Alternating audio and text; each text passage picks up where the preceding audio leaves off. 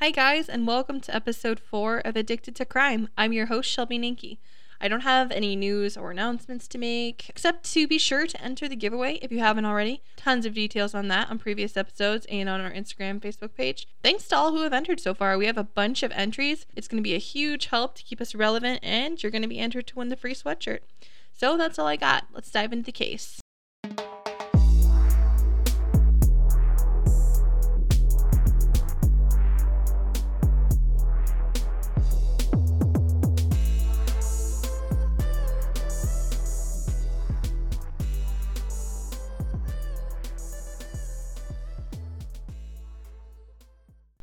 Today we are going to talk about Rebecca Schaeffer, her tragic death, and the man who killed her. So let's start with Rebecca's early life. November 6th, the day after my birthday, 1967, Rebecca Schaeffer was born to a Jewish family. Her mother, Dana, was a writer and she was an instructor at a Portland community college, and her father, Dr. Benson Schaeffer, worked as a child psychologist. She was born in Eugene, Oregon, and she grew up attending the very elite Lincoln High School in Portland. Her family was mostly based in Portland. They went to school there and worked there. She was very smart, and actually, at her school, she joined a group called the Talented and Gifted program, and so she was really moving up in her class. At first, when she was growing up, she wanted to be a rabbi, but then she became interested in drama and acting. She started modeling when she was in her junior year of high school. She was later approached by her hairdresser, Rick Putro, who noticed that she radiated and sparkled. She was meant for the big leagues. He put her in touch with a talent agency called Troutman Profiles Inc. She started modeling by having appearances in commercials and in catalogs from different stores. She had an internship during the summer in New York, and that completely took her interest. She was hooked. She dropped out of high school before graduation and she moved to New York to pursue her dreams as an actor in 1984. Her parents were very brave and supportive of her dreams, but of course they had their worries and doubts. Her mother said that it was very hard for the first couple months and she would just cry herself to sleep just missing her daughter, which oh, that hurts my heart. When Rebecca arrived in New York, she intended to join the Professional Children's School to finish her final year. This was a school or an academy for aspiring actors. Rebecca was fearless and she took to living in the huge New York City well. However, Rebecca soon ran into some trouble. There were so many aspiring actresses and models in New York, and her height was an issue for her. She was only five foot seven, and in the modeling industry, that's on the short side. She even traveled to Japan in 1985, but she also ran into issues there with her height, so she came back to New York. So she went to New York, went to Japan. She realized that there were issues with modeling. And so she threw her passion behind acting and she tried to start there. She found many roles. There was a walk on role in Radio Days, and there was even a small part in a soap opera. However, these roles weren't paying the bills, and unfortunately, her bills began to pile up. She actually started looking for jobs as a waitress just in a way to make some extra cash and pay off her bills. So the year is 1986, and one day she opens her apartment door and discovers a note inside. It's an invitation for an audition to the role of a CBS TV series called My Sister Sam. She had been noticed by some TV producers while she was acting, and they wanted her for the role of Pam Dawber's sister, Patty Russell. And this was a huge break for her and a great opportunity. She packed up what little she had in New York and she made the long drive from there to Los Angeles, California in her Volkswagen convertible. And this role, the role of Patty, was perfect for Rebecca. Patty Russell in the series was a fun loving, free spirit girl, and Rebecca loved playing that part. She was made for it. The whole TV series family, they embraced Rebecca immediately, and she fit in perfectly.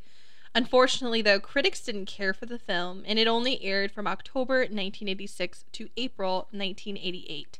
The show still had fans, however, and one fan in particular would be the death of lovely up and coming Rebecca Schaeffer.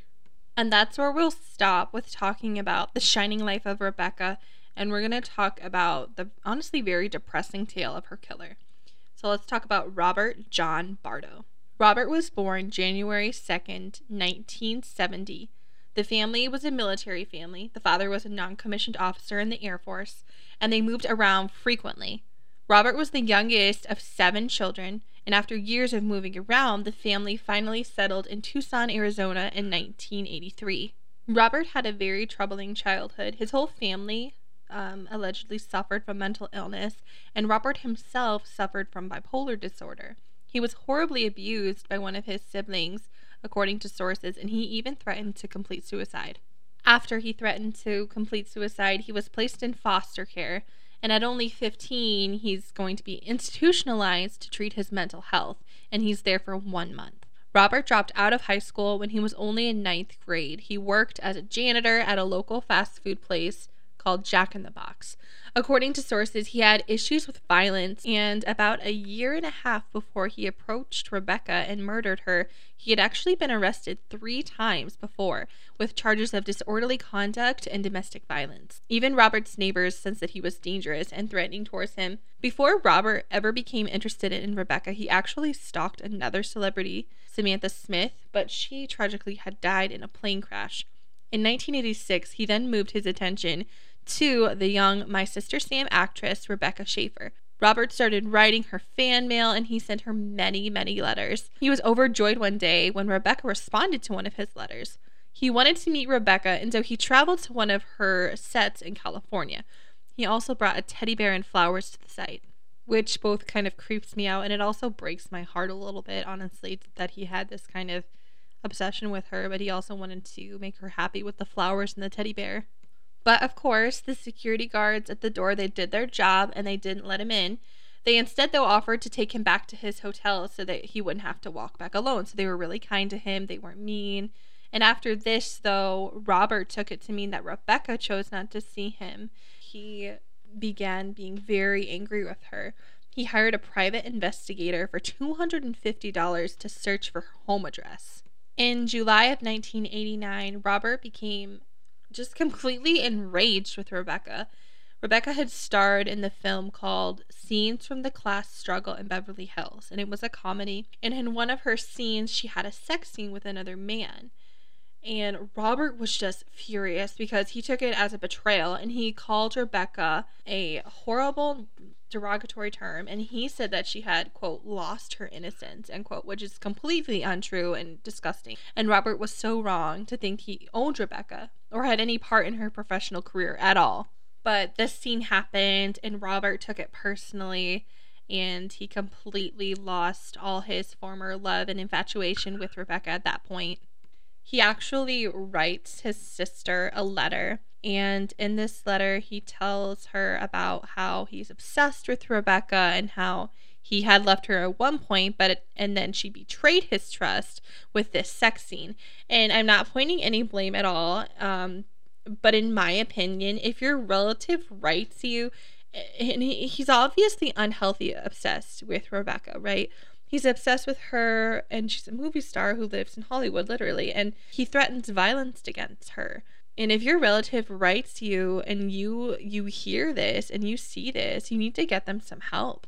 You need to call anyone, even if you're far away, you need to get your loved one some help. That's all I'm going to say. I'm not blaming anyone again, but if we can walk away with this advice in our mind, then we're going to be better off. So he writes his sister this extremely erratic letter about what's going on.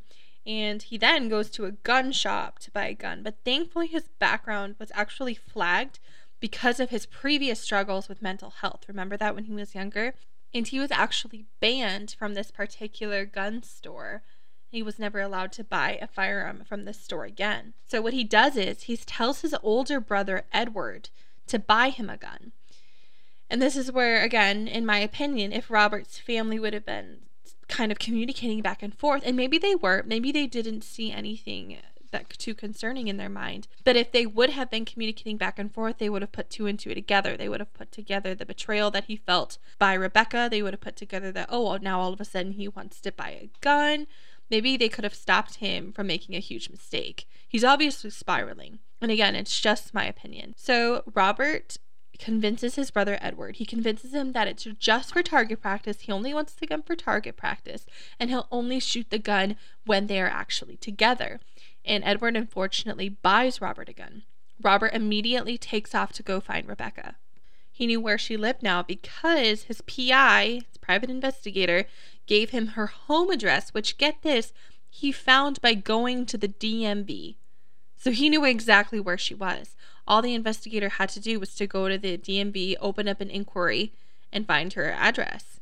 At three years of stalking, it all comes down to this. He had an unhealthy obsession with Rebecca. He stalked her for three years, and now he is on her front door on July 18th, 1989.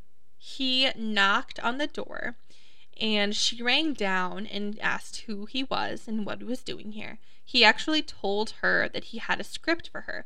Now, Rebecca Schaeffer was actually waiting for the script of The Godfather Part 3. It was a role she had auditioned to be on, and she was most likely going to get, and so she was awaiting the script. So she hurries down and runs to pick up the script. However, when she opens the door, Robert is there. He introduces himself as her biggest fan and he asks for her autograph. Rebecca is very pleasant during this whole encounter, which she did not have to be because he 100% overstepped and invaded her privacy, but she was still very polite and very kind. She gave him her autograph and wished him a nice day and shut the door. And Robert just stood there, just like, wow, what just happened? He had traveled to Rebecca's home and he had just confronted her, and he was so upset. And now all of a sudden, he's kind of second guessing himself. Rebecca had been so kind to him. He just didn't know what to do. And honestly, if the story stopped right there, Robert hadn't hurt anyone at this point. No laws were broken except for just the invasion of privacy. And he could have taken this as a pleasant experience. He met his Hollywood idol and he could have gone home. But of course, I wouldn't be talking about this case if that's just what happened. Robert leaves Rebecca's apartment and he goes to eat at a diner and he orders breakfast and he's just fuming and fumbling around the entire time. The diner staff actually noticed him while he was there. He then leaves the diner and he goes back to Rebecca's apartment. When Rebecca opens the door that second time, 19 year old Robert fires at Rebecca with his handgun that he got from his brother Edward. He fires and he shoots her in the chest at point blank range in her apartment door. Richard flees the scene, and Rebecca is rushed to Cedars Sinai Medical Center, where she is pronounced dead only 30 minutes later. Robert was still nowhere to be found.